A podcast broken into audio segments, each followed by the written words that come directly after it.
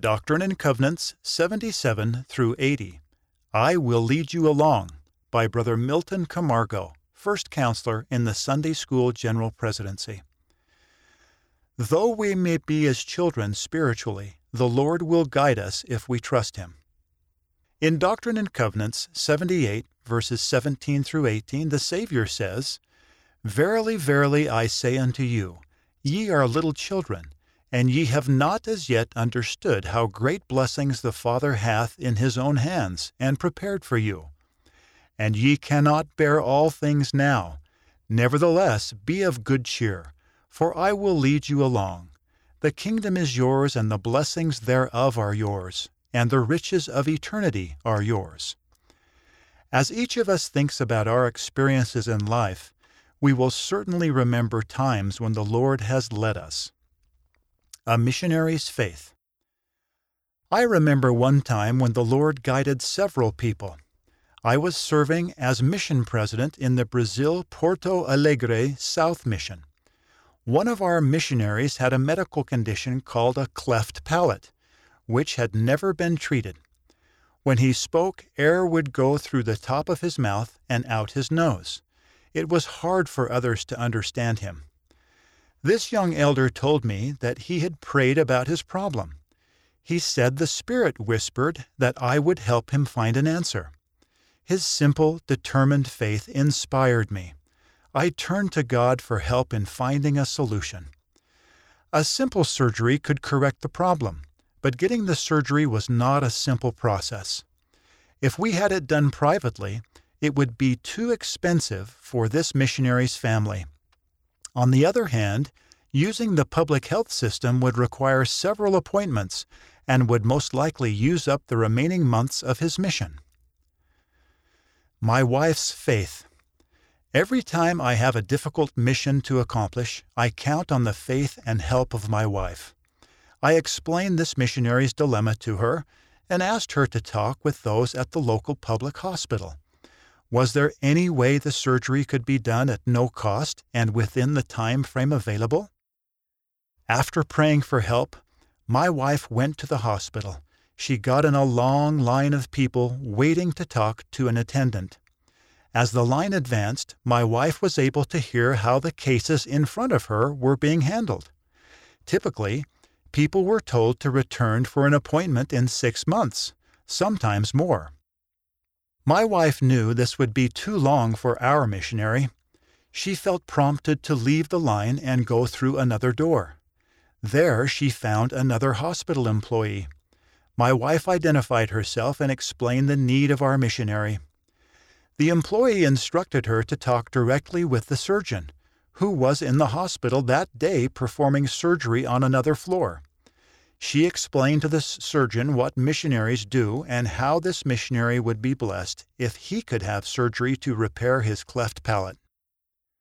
The surgeon asked some questions. Then he said, Can we schedule the surgery in two weeks? He completed a hospital form that explained this surgery was in the interest of the community and that he was interested in it personally. He handed the form to his assistant and asked him to schedule the date.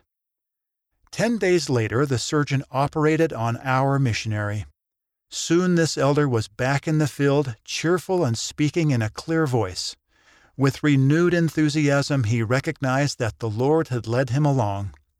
This missionary's experience is a testimony that our Father hears our prayers and leads us by the hand. Without God, we are nothing.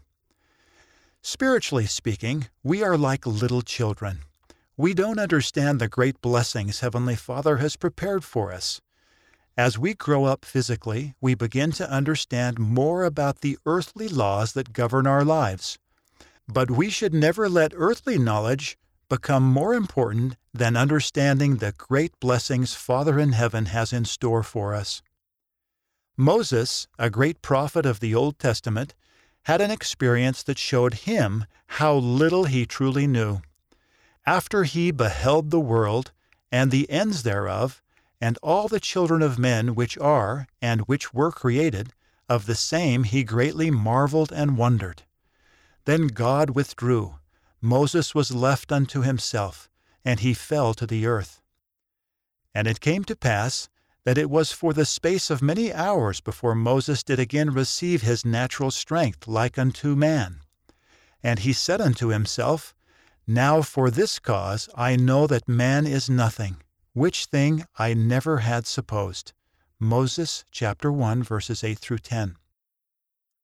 If the Lord did show us all the things we could do with his power, we would probably feel overwhelmed. Like Moses, we would see that without God, we are nothing. Step by step. But instead of overwhelming us, the Lord leads us along step by step. This allows us to accomplish much more than we could on our own. For my thoughts are not your thoughts, neither are your ways my ways, saith the Lord. For as the heavens are higher than the earth, so are my ways higher than your ways, and my thoughts than your thoughts. Isaiah chapter 55, verses 8 through 9. As the Lord says in Doctrine and Covenants, section 78, verse 18, we cannot bear all things now. We can't yet understand everything that He understands. What then should we do? The Lord answers, Be of good cheer. Walking the covenant path with good cheer includes being humble, like a little child. We must be willing to be taught and led by the Father. See Doctrine and Covenants, section 112, verse 10. Life is so complex that we cannot possibly control all the details of our journey, and we can't understand every single thing that we or our dear ones go through here on earth. But as we trust in the Lord and allow Him to lead us by the hand, we can accomplish more in His kingdom than we could possibly imagine. We will be more able to bless the lives of our Heavenly Father's children. We will be more able to recognize the hand of the Savior in our lives. We will be more able to feel gratitude for His infinite mercy and love. Blessings are yours. Finally, the Lord leads us along by reminding us that the kingdom is yours, and the blessings thereof are yours, and the riches of eternity are yours. Doctrine and Covenants, section 78, verse 18. I return to the example of my missionary. He was guided to ask for help and was blessed with a surgery that now allows him to communicate clearly. He was then guided to those who were ready to receive the gospel and its blessings, including baptism. I also look at the example of my wife. Her testimony grew stronger as the Lord guided her. He then opened the windows of heaven and poured out a blessing. I am grateful I got to work with this young missionary who was filled with simple, powerful faith. And I am grateful that I can live eternally with my wife, who sets an example of allowing the Lord to lead her along. Truly, the kingdom and blessings are ours. Read by Rich Gramillion.